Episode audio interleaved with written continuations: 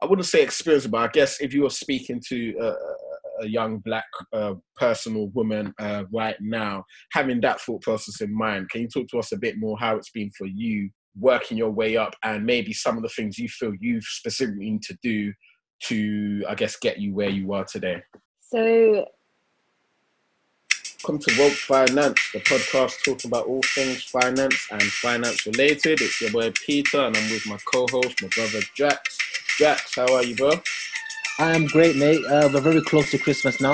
Um, I've still not bought my gifts. I've still not bought your gift, so. and, and that's the important thing, bro, man. Not your gift. I really need to know what you're getting me, man. Seriously. As I said, you, you find out. You find out when we meet. you know what, for our listeners, man, we'll let you know, we'll let them know what kind of person you are based on the gift you give me. So I'm very much looking forward to it, man. Um, hopefully you are well. Otherwise, yeah, yeah, I'm good, man. I'm good. I'm just as I said, I'm just kind of looking forward to the end of the year. Um, even though you know, in reality, nothing really changes. I think the psychology of just putting some things in 2020 behind us and moving forward into 2021, I'm looking forward to that tell me about it. I mean, we need to do a, a, an episode just around uh, 2021 goals, man, and how to get uh, things like personal finance in, in order for 2021. So definitely, hopefully, we can do that in due time as well. Um, for our listeners, a massive welcome. Thank you very much for tuning in. We do appreciate you wherever you are in the world. Please do make sure you like, subscribe, and share. Share whatever you hear today if you think is of value. So just a massive welcome. And today we do have a special guest with us who's um, also joined us virtually. Uh, virtually, um, she's not even in the country with us. She's all the way over in Dubai, but she's taken time to join us. So we're going to welcome our guest today um, for today's topic. Lizzie, are you there? Hello, I am. Hi. Welcome, welcome, welcome. How are you? How are you? How's first of all, why are you in Dubai? I do you know what? 2020 has been the ghetto, the absolute ghetto. So I had to just get out and enjoy the last bit. So I'm just having fun, living my best life in Dubai. Um, I'm actually coming home tomorrow, so yeah, it's my last night. Nice one. Definitely jealous over here. Uh, really jealous. But I guess um, how's 2020 been for you? Um, how you been coping? Um, yeah, how's 2020 been for you in this unusual times? Um, so for me, outside of the whole pandemic, it's actually been quite a good year in terms of personal development and my career. Um, I got a promotion and a pay rise this year. Um, I also passed two exams. So personally, it's been a good year, but it's quite hard to celebrate that outside of you know what's going on with the world, like mm. with people around, and so it's been really odd. It's been quite bittersweet. Um, but I think I'll celebrate, you know, when things are back to normal and I can actually think about the things that I've achieved this year. Absolutely, man. On a personal level, it sounds like a win-win. Definitely congrats on the exams promotion and, and some of the you. other stuff. Um, it'll be good to, I guess, you know, normally when we have our guest on the show, we just want to get to uh, give them an opportunity to introduce themselves. Uh, so for me and Jax, and of course our listeners as well. Um, so it'll be good to tell us a bit more about who you are, you know, uh, where you grew up, what you do, and um, we'll dig a bit more deeper into your journey and some of the things that you've spoken about linking to your work as well. Sure. Um, so I grew up in Brixton, born and raised, um, although I currently live in Northwest London now. Um, and um, day to day, I'm a digital product owner for a global investment management company. Um, so, in a nutshell, um, I manage the company's public facing websites. Um, there's over 150 of them in different languages and audiences, and I work with the tech team to keep them up to date, to create new features, and you know work on whatever the business have asked for um, for the year. So yeah, it's quite a lot of responsibility, but I do love it.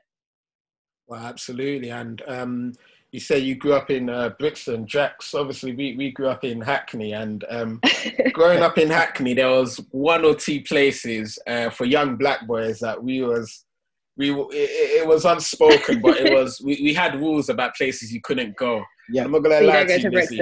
I'm not gonna lie so to you, Lizzie. Jax, Brixton was on that list. Absolutely. Look, I, I had family in Brixton, and I had to Ooh. think twice whether I wanted to actually venture into that part of the country. it's so, okay. We can be friends now. We can be friends. we can be friends now. Things things have changed. Uh, but yeah, Brixton. I, I guess you know, you probably faced some of the, you know, uh, challenges that we may have faced growing up in a place like Hackney.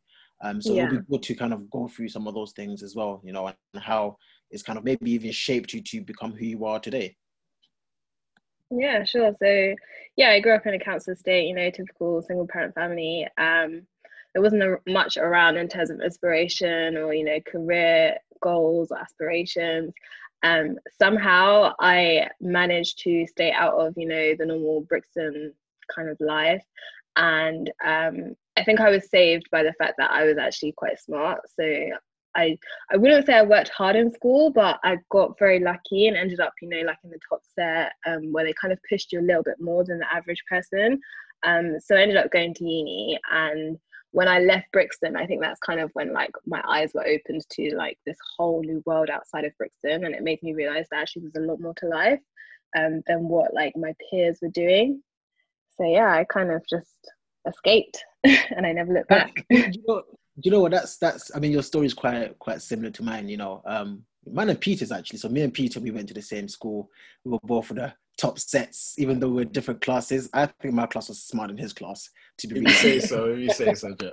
um, and you know, for for me especially, you know, going to university, I went to Loughborough University in uh, 2008. Going to a place where I had no idea what the culture was like and you know going to a university where i didn't know anybody kind of opened my eyes to a whole new world and i just thought to myself oh my god it's not just about hackney it's not just about inner london there's actually a big world out there um, with different types of people you know and i remember even my first few days um, just feeling a bit out of place you know just looking very different dressed very different from other people in the university it was quite interesting what, and, yourself, Peter? Uh, how, how, like, do you have yeah, I think that um, shock to the system when you're so used to being a, in a particular environment. I always say a key moment for me in my life was when um, I was in my teens, uh, late teens, and um, a person who I look up to as a mentor took me out of um, Hackney and took me to London Bridge area um, it was a massive shock to my system, but that just got me to look at things in such a different way. First of all, he was working there, and it just got me to see any you know anyone even someone that looks like me can be there and it just started to change my mindset so and that's what I was experienced by the time I entered university as well and um Lizzie, you talk about, I guess, uh, going into university, which of course was outside of um, Brixton where you was. Um, when when you think of yourself as a young person at the time, what was some of the influences that supported you with that decision with going to university and studying what it is that you studied, if you don't mind uh, talking about, uh, if you yeah, in terms of what you studied. So I actually studied sports science. Um, the reason I studied that was because I didn't think I was particularly academic. Like I didn't really have any real interest in academia, even though I was quite good at it. Um, I was really good at sport and I realized that Brunel and actually Loughborough as well were like two of the top places to go for sport. Um, I knew I wasn't going to get the grades for Loughborough, so I ended up at Brunel. Um, and the main reason I went to Brunel was because they had really good netball facilities. Um, I I thought I was quite good at netball, and um, that's where they do their Super League netball. So I went there primarily to play netball, which sounds really bad. Um, but um, yeah, I did. I did my course. Um, I went there with the intention of becoming a PE teacher, and then soon realised, like about a year into my course, that I did not want to do that. Um, I actually got offered a job back at my old secondary school to be a PE technician, which I turned down because I really wanted to explore the world. Like I said, um, I wanted to see what else was out there. Um, so although I didn't really know what I wanted to do post uni, I just knew I wanted to find something new. So yeah, I ended up with a sports science degree and no clue what to do next. that's that's that's really really interesting. Again, how our stories are quite quite similar um, in the sense that actually my firm choice was Loughborough, and my second choice was Brunel. So, Liz, we could have met each other years ago. yeah, we for, could have. Yeah, that would have been interesting. So, um, for the listeners, I actually know Lizzie outside of Woke Finance. Um, we actually worked for the same global asset manager, though in totally different departments. Um, but yeah, I didn't think I was actually going to get the grades to get into Loughborough myself. Um, and actually, I didn't. I was one mark away or one grade away, and some way, somehow, they still allowed me into the university. And that's why, even going there, I hadn't done my accommodation, I haven't done anything. So it was a brand new experience for me altogether. That's bad. Um, and uh, you said that you both um, were, you met uh, Lizzie uh, through working in the same field, and of course, Lizzie, you said you study sports science, which of course yeah. has uh, at the moment is not um, nothing to do with what you currently uh, do. So, I'd be really interested to talk a bit about how that transition was made. But probably more importantly, you said you went to do netball. How did that turn out? You said you thought you was good actually. Um, what was what was reality like? So you know the expression like big fish in a small pond. So back in Brixton, I was a netball star. Like I thought I was amazing. Like I played at county level, I played for Surrey, etc. I then went to uni and I was like, wow, all these people are much taller than me, much fitter than me, and much better than me. So I ended up in the fourth team, which I was like, what is this? Like, but I did enjoy it. There was a lot of training. Like, I think that actually kept me on track because we had to train like four days a week at like mm. 6 a.m. in the morning. Like even the day after, like Wednesday night, which everybody knows is student night, like it actually kept me focused because mm. I had to train. Um, so I was grateful for that in the end. Um, yeah. I, I think that's that's that's that's big. Uh, you obviously you wasn't the the netball star, but the the sounds like you gained a lot of um, skills development in um, sort of discipline and keeping fit and yeah. healthy and focused as well, which is amazing. Yeah, for sure. Awesome. Uh, no way, we was, we was all like that once. Uh, Jax, it might be hard to believe, but at one point, Jax did want to become a footballer. Listen, it's, it's, really funny, right? These, these um, stories about being a sports star. You know, like for example, when I was in primary school, I was basically the best footballer or one of the best in, in uh, I bet anyone that's listening now that went to his private school is just throwing whatever they've got listening to this. I'm serious. I was like the, the school captain, everything. And then going into uh, obviously um, secondary school where, where I met Peter and then obviously still getting into the football team then but still just being one of the just one of the many players. And then imagine going to Loughborough, you're talking mm. about Brunel. I think Loughborough and Brunel oh, God, no, Loughborough. competition. It's so difficult. Absolutely. Competition is fierce. It's, and it's, they take it so seriously. But as you said, the, the discipline that you pick up from, you know, waking up and, and training even before lectures and that kind of stuff is also something you can take into your everyday life. Mm. Uh, it keeps you focused. Absolutely, Absolutely. I can imagine that has taken you uh, when you finish uni or on the way to finishing uni. All of that has taken you forward to the next step. So let's actually dig into a bit more of that. You've done sports science, you've done your netball, you've enjoyed life, made good friendships uh, through uni, etc. Um, what next? What happened next in terms when you think of your journey to where you are today? So I graduated and I was like, yay, I've, I've, got a degree, you know, like first in my family, this is really cool. And mm. then the reality hit me and I was like, okay, now what? I have to make a decision as an adult as to, you know, what kind of career I want. Um, at the time, I wasn't thinking about doing any sort of grad schemes because I really didn't know what I wanted to do. So I thought, let me take a break, let me go, you know, just get any job until I like sit down and think about what I want to do with my life. So City Me got a job in them in Brixton, and when I tell you that was the absolute ghetto, like it was honestly it was horrific. I don't even know why I stayed there that long. I was there for like two and a half years. Um, what, and I did start applying. There, I was doing retail. Like okay, it was yeah. just awful. Mm-hmm. Both the staff and the customers, it was awful. But mm. um, in the end, I ended up getting a grad job. Um, it was aimed at sports science graduates or like any kind of medical student. Um, it was working in an office in Croydon. Um, I was doing injury rehab work, so like working with people that were injured, arranging like their physio, osteo, etc.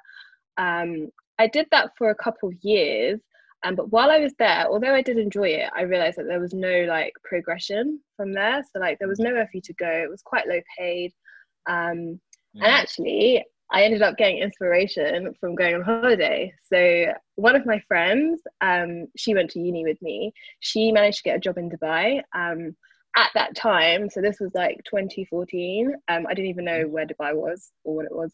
I was just like, okay, I'll come visit you. Um, so I landed here, and when I tell you, my mind was blown. How is this girl mm. like just like me, from the same background as me, like working here, living her best life. She was living in like some penthouse on like views of Dubai Marina. Like it was beautiful. And I was just so amazed by what she'd achieved and how she got there. And I spent that whole holiday thinking, I want to live like this. Um, so when I came home, I was like, no, I need I need to change my job. Like I want to live this lifestyle. I don't know what I want to do, but I know I want to live like this. So I spent a few months applying for jobs, like just trying to get out of what I was doing in general. Um, I ended up getting a job in the city. Like all I knew is that I wanted to work in the city in London. So I got a job in the city doing admin for NHS. Um, two months later, I then changed jobs again and I ended up at a digital consultancy. Um, so I didn't know that I was going to be interested in tech. I just wanted to do anything and try anything new. Um, and when I got there, I actually realized that I really enjoyed it. So um, on the like first and second day, they sent me to a client, and the client happened to be the investment management company that I'm at now. Um, so. I ended up in the corporate world. So yeah, it was my first proper city this, job. This, this, this, is an interesting story. I think you know it's very brave. Um, I don't know about you, but personally, when I finished university, you know, when I graduated, um, again, similar to you, first person in the family to go to university, etc. Um, I was very desperate to get onto some sort of graduate scheme. So it was interesting how your story was a bit different, where you was a bit more composed um, to say, you know what, I just want to take my time and actually figure out what I wanted to do. Where for me, I just said, you know what, anything that's anyhow economics based, I'm to do it. I'm to apply for every uh, uh, job that has the term finance in it and that kind of stuff. So that's, that was very very brave, and your journey your journey seems very interesting. So I guess the reason why you're in Dubai now is to kind of you know reminisce on on the thing that changed your mind. Honestly, like this is the third time that I'm here, and each time wow. I've come back, like I've changed so much. Like the things that I want out of life, like the things that I'm able yeah. to do. Like the first time I went, I like, I couldn't afford to do anything. Like I think I did like one desert safari, and that was about it. But now I'm mm. like living the life. Well, Peter, I'm not sure if you've been to Dubai before. I think we need to book book a trip together. Um, Maybe that could be my Christmas present that you're supposed to be giving me. Ah, get out of wow. here! Wow, that's a nice present. well, I, I, look forward to it. Thanks, uh, Lizzie, for his, uh, giving Jax inspiration for a present. Oh, get out of here! um, Lizzie, so you, you said you've you know you, you found yourself in tech you've you've enjoyed it what is it in particular do you feel that you like about you know what you've what you've been doing over the past few years so i really enjoy digital transformation so um, although i went to the asset management company first that wasn't the only project that i did at the time. Um, i've worked for about 10 different companies of clients etc doing loads of different projects. So mainly like changing the way that services are run. So it could be going from you know like a paper based form for a process for applying for a license for something for example to changing it to make it an online service or to improve an existing website or something like that. And i find it really interesting and just knowing that you know you're helping people in their everyday lives like you know you you've always like come across something that you found quite frustrating like i don't know applying for a license for example it could be really long and irritating and then you know the next time you have to do it it's actually really quick because they've gone to an online service or like some sort of website and i really like seeing the difference that you can make for a company and just transforming the way that they do business and and the customer satisfaction that comes from that.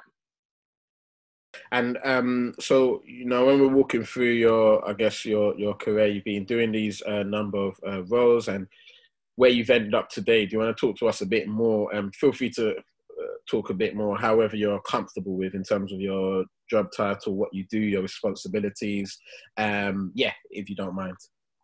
Sure. So um, yeah, so like I said, the asset management company was my first client. Um, I was only there on a six-month contract initially. So yes, I did quit my permanent job um, in the NHS doing admin for a six-month contract. But I honestly wanted to take that risk just to see if it would pay off, and luckily it did. Um, my first project was to um, help with the website. So they were moving um, to a new uh, content management system, which is you know what you use to maintain the website. So I was doing really really basic admin work, um, but actually I really enjoyed it, and I think I found that I was quite good at it. So when that project came to an end, the consultancy sent me elsewhere to another client. So I ended up doing like bits of different things. I was working with UX, I was doing like content design. So anything to do with digital tech, I kind of just wanted to get involved in because I found it all really fascinating.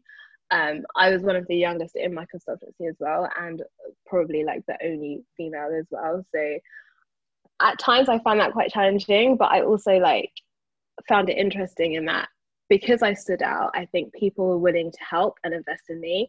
And I made the most of it by just trying to get to know as many people as possible and to get people to help me to grow as a person. So I spent a few years at that consultancy. They sent me to loads of different places. I was working at the Home Office. I was I was sent to Leeds. Like I was in and out of, of London, in, and I was working in many different areas, and I really enjoyed it. Um, and then eventually that came to an end, and the investment management company that I did work for initially actually asked me to come back because they had a vacancy, and I didn't hesitate to take that opportunity because although contracting I found fun, um, I wanted something more stable long term, and I wanted to work for a company that would invest in me and that I could grow in. So, yeah, I eventually settled that's, and became permanent. That's really interesting because I think I remember seeing you around the canteen area, um, and I thought you was part of the investment 2020 scheme because yeah, yeah, all of a sudden you disappeared, and then yeah, a few years later you're back again. I said maybe she got given a graduate job then. you know, that's really interesting. Yeah. you know, you're obviously as me knowing you personally now to actually know the actual story. Um, we'll talk a bit about contracting versus permanent. Actually, let's move on to that. Do you think there are pros and cons of both? Um, and do you want to talk a bit about the pros or, of contracting, what you enjoyed about it compared to going permanent now? Sure. So obviously, a lot of people know that contracting, there's a lot of money in it, um, especially when you con- contract in tech. Um, you can earn a lot of money very quickly. And if you are tax efficient, you can earn even more money. Um, I enjoyed that side of it. But so, Lizzie, what's think... your def? Where you say um, for listeners that have no idea about this, what are we talking about when we say we can earn a certain amount of money? So when you're a contractor, you're not paid a yearly salary. You're actually often paid a day rate. Um, that could be anything really. Like in tech, if you're a junior, it could be anything from three hundred pounds a day to if you're working at senior level, it could be up to a grand a day. So there Jeez. are a lot of contractors that are very well paid, especially in technology. And you know, if you work in finance as well, you've kind of hit the jackpot. So yeah, mm. a lot of people enjoy contracting. Like I have a lot of friends that contract and they would never go back to permanent job. Um, at the same time, mm-hmm. I've got friends that contracted and then switched to perm and they've managed to negotiate a good salary to almost match that. So you know, there's pros and cons to both. Um, I chose to move from contracting back to permanent life for various reasons, which I can obviously go into if anyone wants to talk about that as well. Yeah, sure. I mean, again, our stories are quite similar. Um, working for the same company, I actually started off as a contractor myself, and I was there for several years. And obviously now I've, um, I'm in a different company on a permanent role. And you know, as a permanent staff right now, you kind of do miss some of the pros of, of being a contractor. But on the flip side, you know, there are much, you know, more um, attractive benefits of being a perm. For example, if, I don't know, you might talk about this, but if you're looking to buy a property, for example, it's usually easier when you're a full-time staff. So let's get into that. You know, what are some of the pros of being a perm and on your personal journey, why did you decide to go permanent? So I decided to go permanent because at the time that I was contracting, I was contracting as a junior, and um, I think it's quite hard to grow when you're contracting because you know you're brought in to do a certain job. Like nobody wants to invest in you. Nobody wants you to have to learn new things. They just want you to do a good job and leave because that's what you're paid to do as a contractor. And at the age that I was, I felt like I needed to work for a company that would be patient and invest in me um, I also wanted to learn new things and take um, new courses. So I I wanted to join a company that had a very very good training budget that would allow me to take exams and to you know get promoted and move up through the ranks and become like more senior. and um, then the goal eventually would be if I wanted to, I could then return to contracting and I could be making a grand a day if I really wanted to. Um, that was kind of the way that I saw things. Um, now that I've settled into a perm role, um, I'm very, very lucky that I work for a very good company. And actually, in terms of salary, like I'm almost matching my contracting day rate anyway. So I don't really feel the need to return to it as of yet. Um, I've also seen how tough it has been in 2020 for contractors. Um, a lot of people have lost their jobs, and obviously, you've got IR35 that's coming into force as well um, yep. as of next year. So it is a bit of an uh, you know a rocky period for contractors at the moment. So I think I'm going to wait and see how it pans out. Um, at the moment, I really love my job, and I've grown so much. Like I've changed roles three times in the last like two years. So as long as I can keep growing, um, I'm quite happy to stay permanent for now. That's that's the that's the main aim. Um, first and foremost, I would like to say, Liz, that um, my birthday is July the eighth, and Christmas is around the corner. So if you're making money, um, I, I, we haven't spoken in quite a while. Um, you know, we need to start speaking again. Um, and yeah, you know, birthday presents and Christmas presents are very, very well welcomed. Oh my god! Um, and on, that, on that, Lizzie, um, I guess on the obviously I've just started to get to um, know you. My birthday's in January, but we can talk about January 2022. Guys, I've got a house ne- to buy. Next you know. month is a bit too I'm bad. Poor. What's that? You got a house to buy. Whoop de doo. It's fine. Still get us our gifts. oh man. Oh, um, very good. Yeah. I'm sorry, yeah, let's uh, jump in very quickly. Go on, yeah. Um, so IR35, just for our listeners, in mm. case they don't know what it is, it's kind of a it's a scheme that's been around for a while, and essentially, as Lizzie was saying, you know, um, as a contractor, generally your ultimate goal is to go into um, um, a place either on a project, usually on a project, um, and just come and do a job basically and go home, and you're paid either a daily rate or sometimes um, even an hourly rate, and so on and so forth. Um, but IR35, what is really done and what really happens, and actually I probably might have been guilty of this myself, is when you're working for a company as a contractor, but however, there's no real difference between you and the guys that are permanent staff. You're basically doing the same job. IR35 comes to really distort that.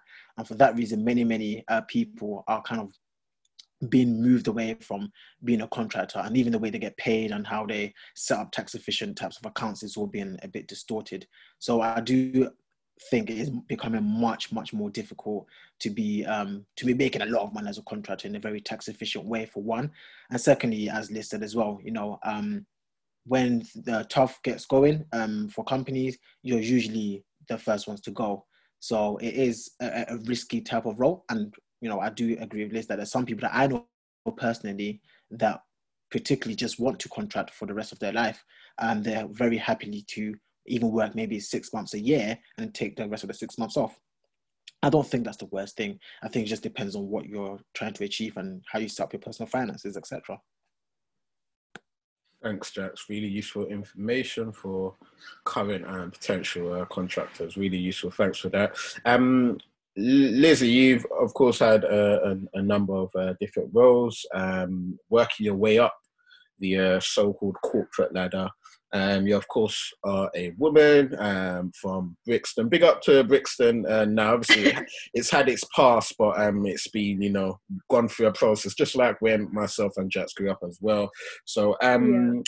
and you're, of course, a black woman as well. It'll be good to hear more about your, I wouldn't say experience, but I guess if you were speaking to a young black uh, person or woman uh, right now, having that thought process in mind, can you talk to us a bit more how it's been for you working your way up and maybe some of the things you feel you've specifically need to do to i guess get you where you are today? So in when i first started in the corporate world i'm not gonna lie i was like i felt so out of place like not only because i was a black woman i just think it was for me it was more of a class thing. Um when i first started there it was in 2014 and there were it was it was mostly like you know white private schooled, private educated, old white men or you know young private school boys and girls and i didn't feel like i could relate to them at all. And in fact i think i even hated it at that point because i had no one i could talk to no one really understood me. So at that point i literally felt like a contractor. I came in and did my job and i went home. Um but then as I grew, I realized how good of a place it could be to work um, if I really took the time to, you know, learn about it and find my people. So what I actually did was I made it my mission to find my people. So I'm not just talking about, you know, finding the black people in the company, although that obviously was a great benefit to me. It was just finding people that, you know, I had things in common with and that I could sound off to, I could vent to, I could talk to. So, you know, Jax mentioned that he thought I was part of Investment 2020. Um, that is a cohort of trainees. Um, I was actually a lot older than them, but, you know, everyone seemed to think I was really young at that company. So they ended up talking to me and we actually ended up becoming quite good friends. So like I used to hang around with the trainees in the workplace and um, it was nice seeing people because investment 2020 is actually aimed at school leavers. So, you know, it's not grads that, you know, got a first class degree at a Russell Group University. It's just everyday people. Um, and so you get to meet like kind of people from different backgrounds. And that's where I felt like I fitted in at the time um, as I got older, I tried to seek out like networks of other people. So, you know, we've got a Black professional network at work, um, and that's where I really found my friends. And that's where I really started enjoying my job because it's like day to day, you know, I still worked with the same people, but I also had people that I could relate to if I really needed to speak to them.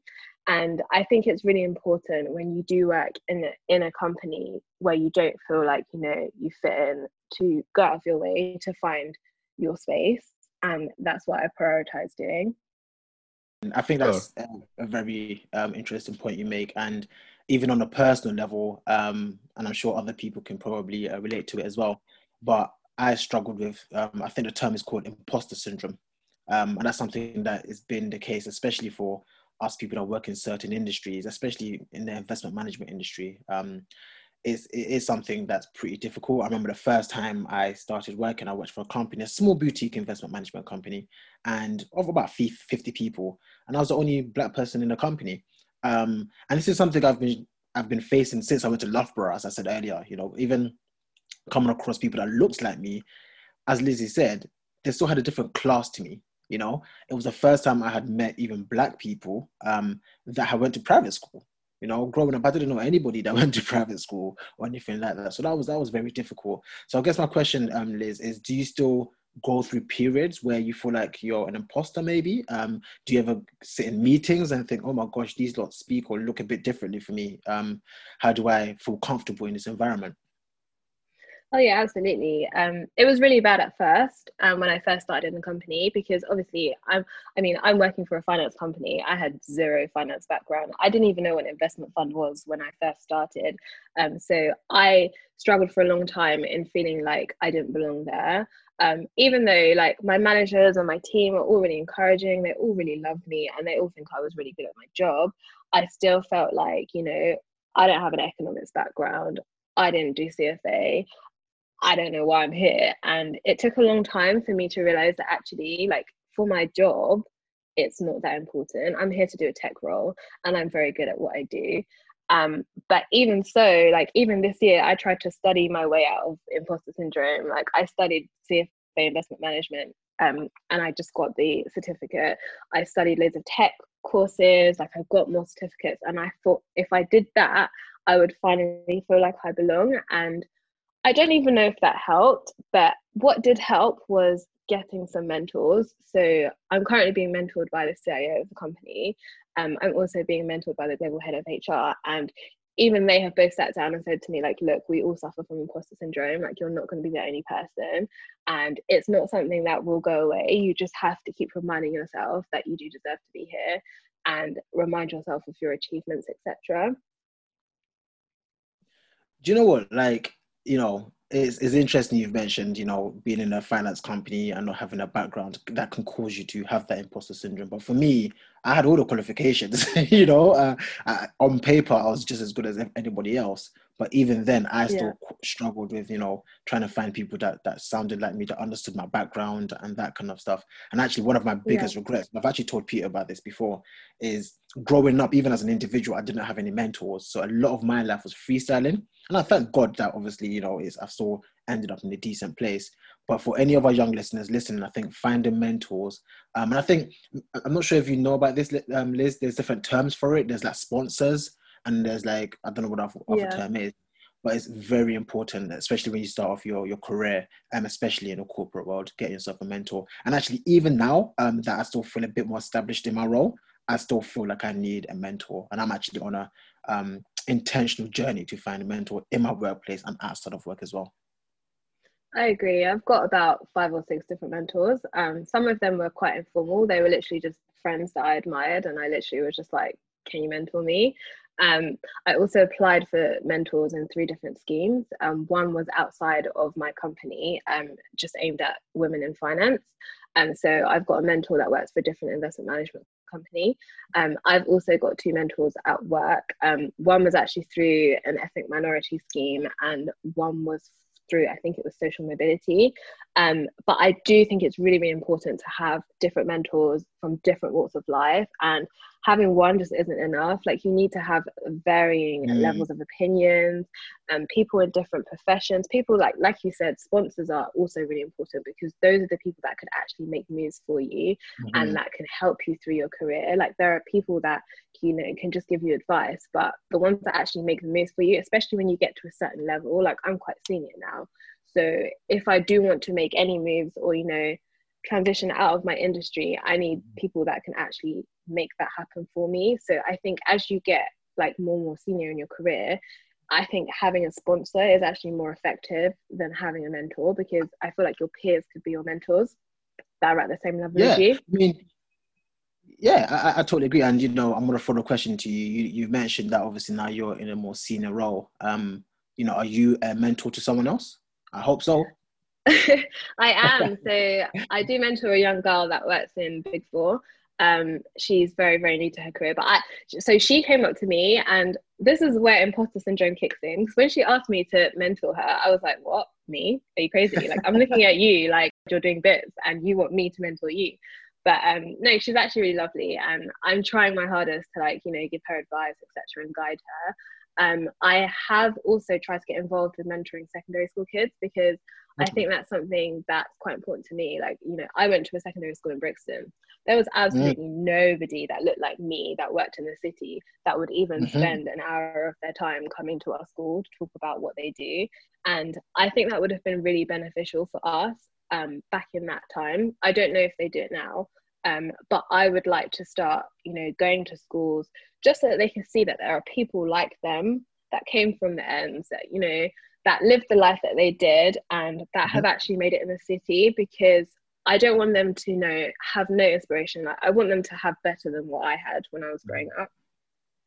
Yeah, well, here at Woke Finance, a big part of our role um, and what we're actually trying to achieve is to go to secondary schools and to speak to people that look like us and try to inspire them, especially because we've lived that life before we actually understand. And you know, I talk a lot about personal finance, and I say I say to Peter all the time. You know, when we were younger, um, even though I was quite sensible when I was young, um, if someone like Martin Lewis, which I look up to, I look up to him now, if he came to my school to try to talk to me about personal finance, he would only get maybe twenty percent of my attention right? But if someone, yeah. if, if older Jax was to come back and, and speak to me on personal finance and he can relate to me and actually talk to me and actually understand what I'm going through, he would get more than 50% of my attention at least. So, well, I know where I'm going to send a few of the young people um, when they want mentorship. I'll be like, I've got a friend called Lizzie. She's more than. I, I, was just about to comment on that actually. Um, Lizzie would be great to. So we deliver um, various programs. We've done a couple this year virtually, of course. It would be great to get you involved from a mentoring perspective um, in the future as well.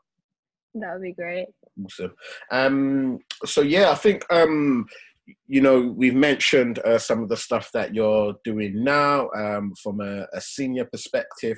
It'll be good to take a bit more of a deep dive into that. But before I do that, actually, you obviously mentioned that you know when you first started this particular part of your career journey, you didn't really have a background in in finances or anything of the sort. It would be good to actually understand what you've actually had to do to get on board for people that are thinking about transitioning into this field, they might just be looking for a career change. I'm thinking there's no way they can do, be doing something similar to what you're doing.